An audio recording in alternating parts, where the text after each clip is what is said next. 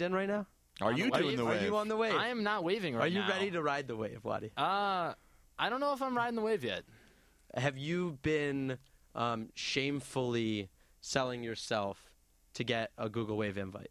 No. as, as many people who I've have you know talked I've to sent have. out some uh, you know very low key flyers. Said hey if you got a wave invite you know wave it my way. But uh, What? you know I'm not selling myself for this. So in the end, wholly worthless, big big to do about pretty much nothing. Yeah, I think it'll carve out a small niche over time, but it's not going to revolutionize anything. I'm gonna go a little alternative here.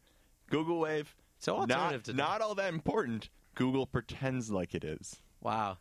And Google, so big, runs our lives. So if Google pretends that it is, guess what, Gary? It It is. is. It is. It is. No, no way to avoid that Yeah. fact. All right, for um, Gary Grasa and now David Watnick, I am Jake Smilovitz saying good night for now, and uh, we'll talk to you next Tuesday. See you then. I didn't write no song about a cow. But now, what about a cow that you could possibly like? Well, there's steaks, there is milk. Why not write about a cow? No one has written about it. Why not write about a cow? Rufus Thomas wrote one of the all time great songs about food, The Funky Chicken. In his memory, we present to you Pandora's Lunchbox. It's a food satire show, sometimes intentionally. We'll play songs about food, but we'll also talk to real restaurant owners and look at food in culture. And if we're ever boring, you get your money back. It doesn't cost a thing to tune into Pandora's Lunchbox on WCBN FM Ann Arbor. Pandora's Lunchbox every Thursday evening at 6:30. The statement not evaluated by the Food and Drug Administration. Everybody gets a sandwich sometime. And a piece of cake. And ice cream if they're nice. And as Jesus Christ was known to say, eat me. This is Pandora's Lunchbox. I'm sitting in for Mike Perini. I'm Ed Special, and we're going to eat each other starting right now. A census taker once tried to test me. I ate his liver with some fava beans and a nice Chianti.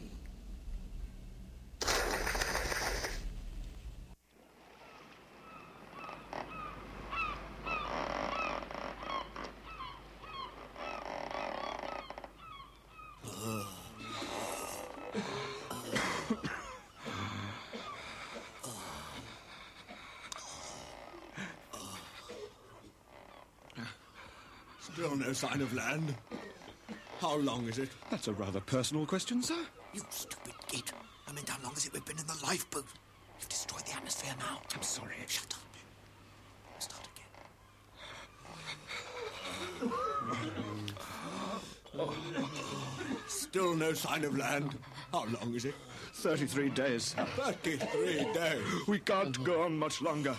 I didn't think I destroyed that. Shut up. I don't think I did. Of course you did. Did you? Yes, I think. Shut up, shut up.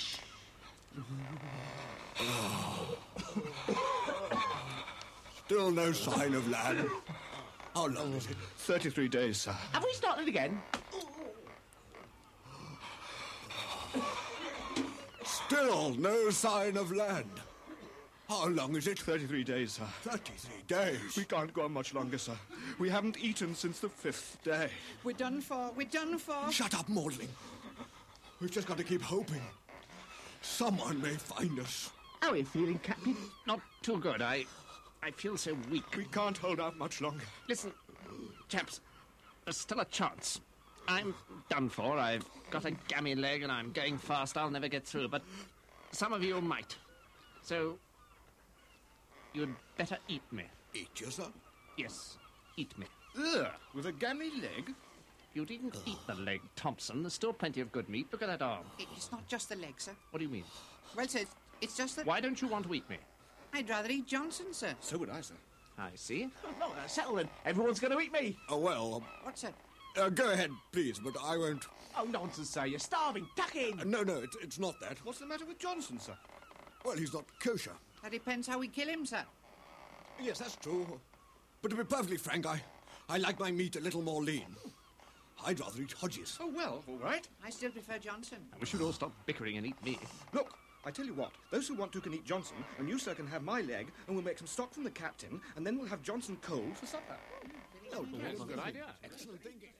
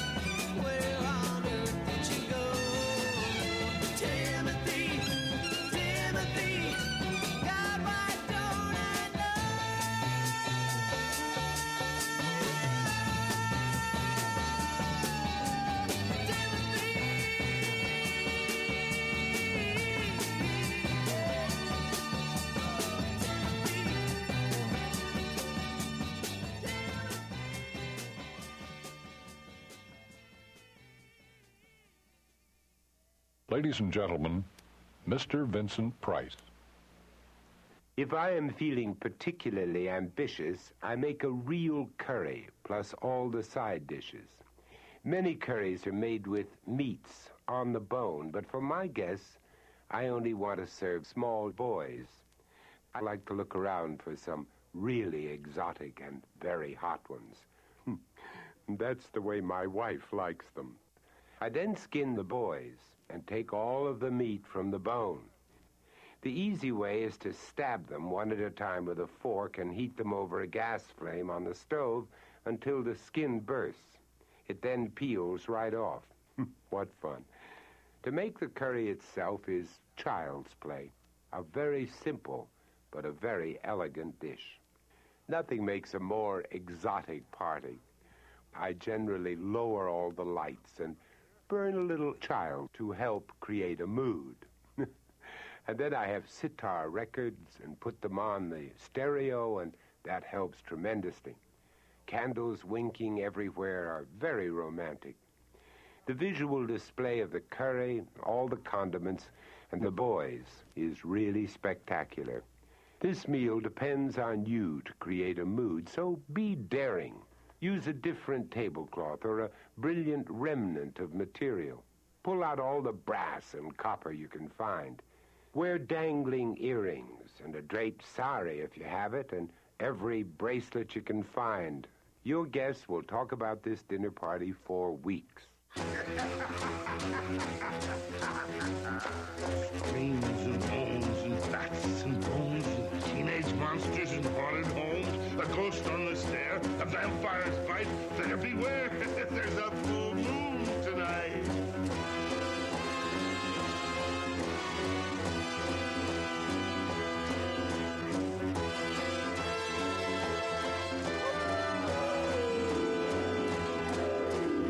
spiders creep and crawl. Boys and ghouls having a ball. Frankenstein's Dracula, mummy are sure to end up in somebody's tummy.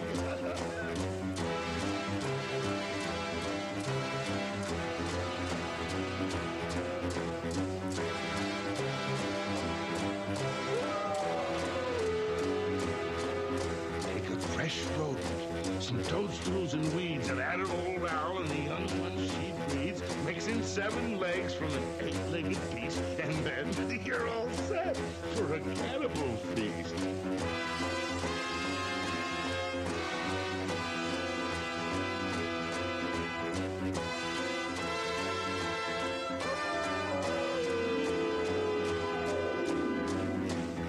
Sit round a fire with this cup of brew, a fiend and a werewolf on each side of you. This cannibal orgy is strange to behold, and the maddest story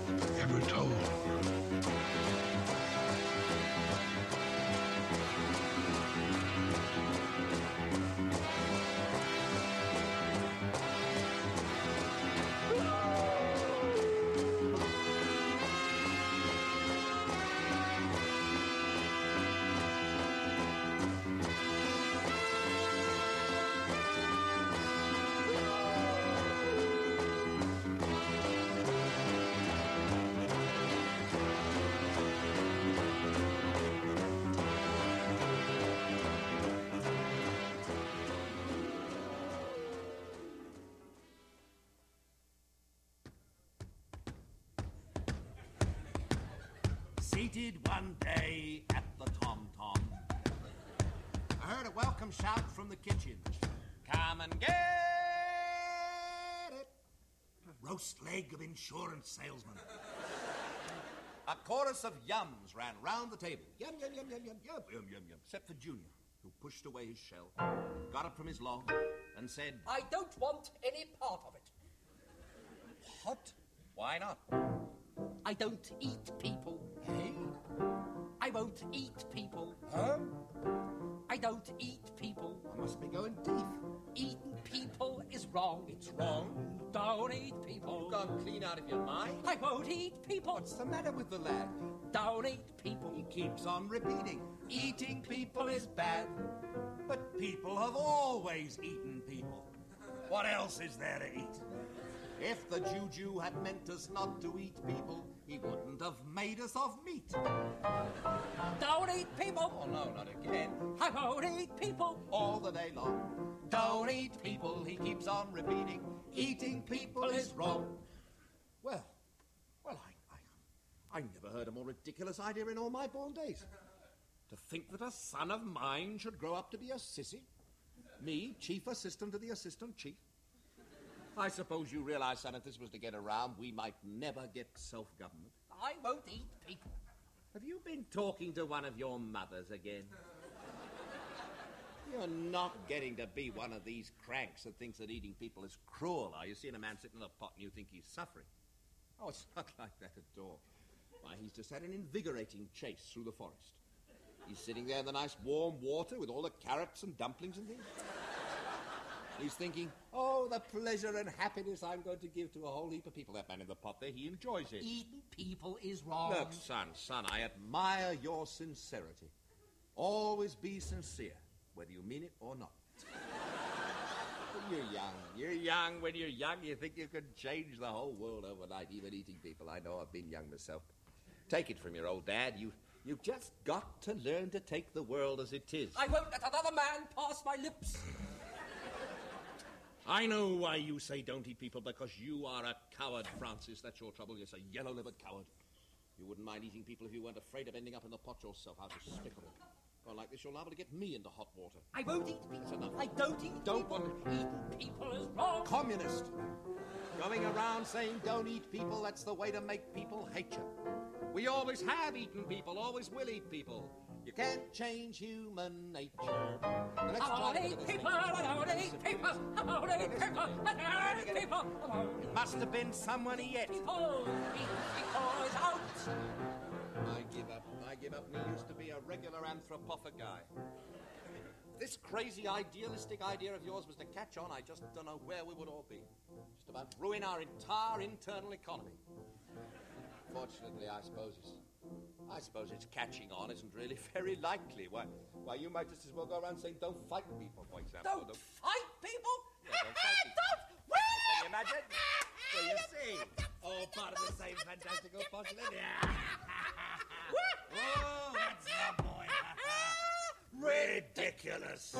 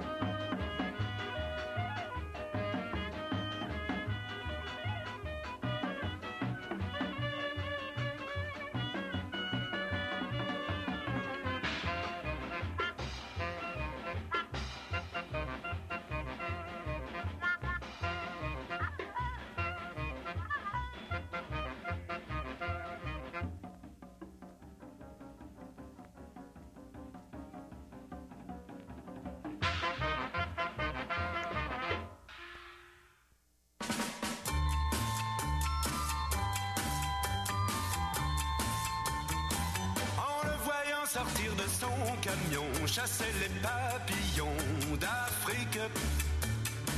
Les cannibales en le traitant d'espion l'arrêtèrent sans façon de suite.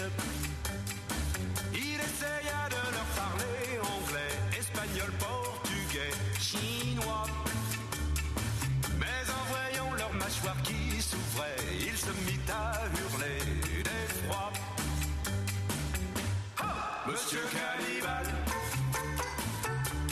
je ne veux pas mourir.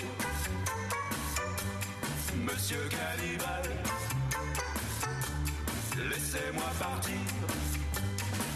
Il leur montra son briquet, son stylo, ça montrait les photos de sa femme. Il leur chanta un grand air de Gounod, des chansons d'Adamo, que dalle.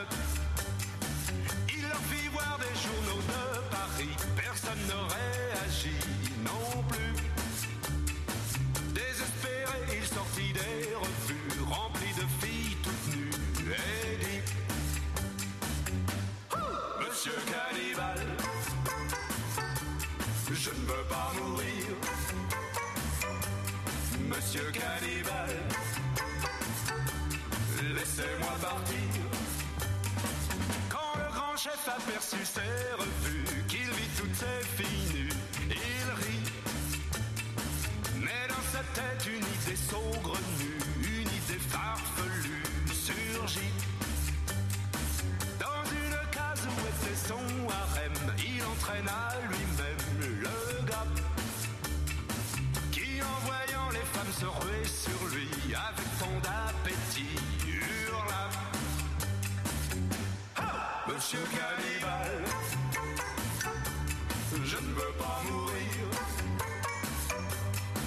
Monsieur Cannibal,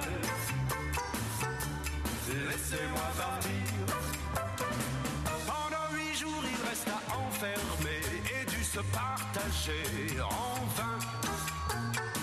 Et comme déjà il n'était pas bien gros, il perdit 20 kilos au moins. Quand arriva l'instant où le grand chef lui fit comprendre par geste, allez,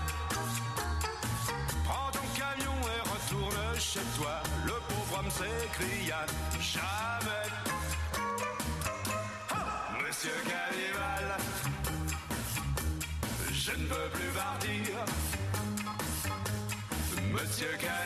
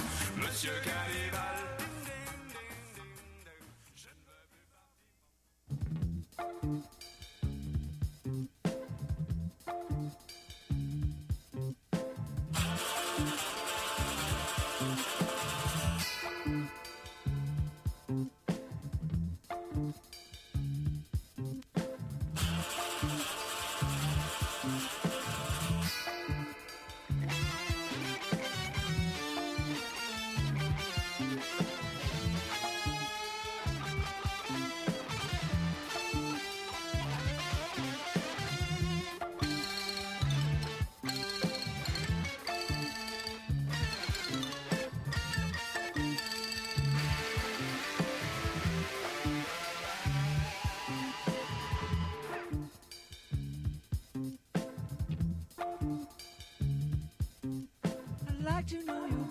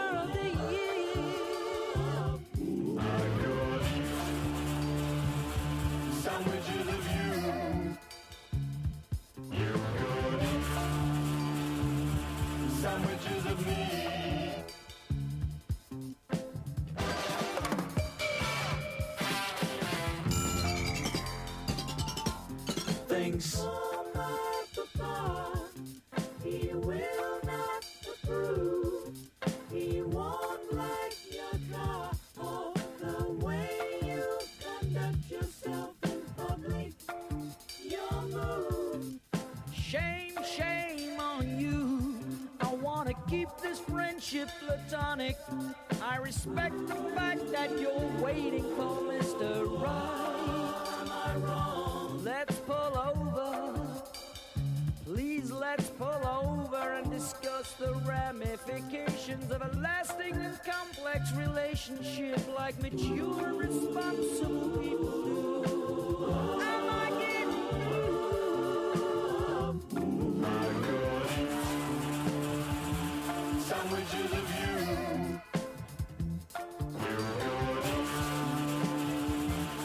sandwiches of meat.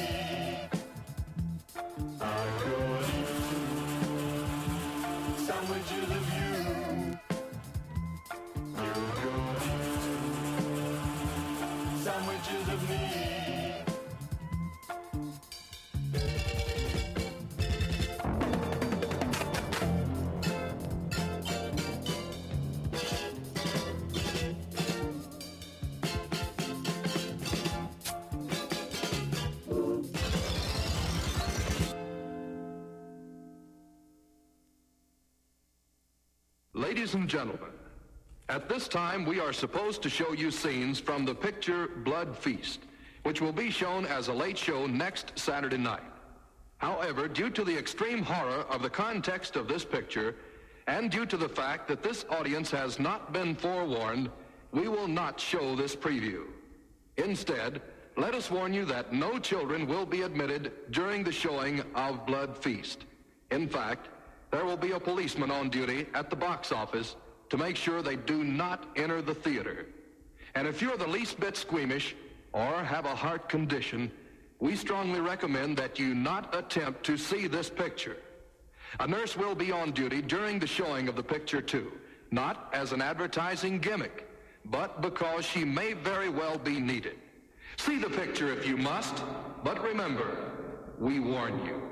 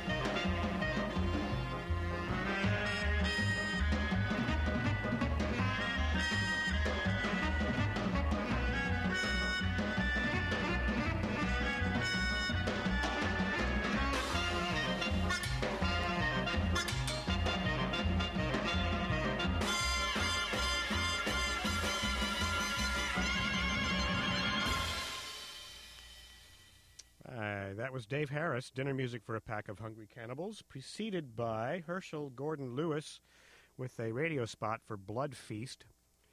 Godley and Creme with Sandwiches of You. Sacha Distel with uh, Monsieur Cannibal. Raymond Scott also, uh, his version of dinner music for a pack of hungry cannibals. Earlier, uh, Flanders and Swann with The Reluctant Cannibal. Lon Chaney Jr., theme from Spider Baby. Vincent Price, uh, Boys, and preceded by The Buoys, uh, their song called Timothy. Monty Python on cannibalism, and we started off the set here on Pandora's Lunchbox with Anthony Hopkins. I ate his liver from the soundtrack of The Silence of the Lambs. This is WCBN FM Ann Arbor. Please stay tuned now for Face the Music.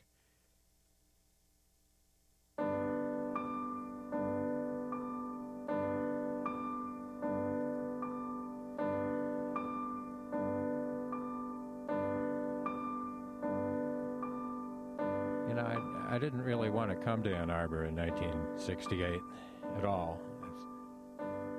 I wanted to stay in Concord, Massachusetts, even though most of the people hated me there, just like they hated me uh, everywhere I went in the country. It seemed like people were uh, kind of afraid of me, you know, when I was a little kid.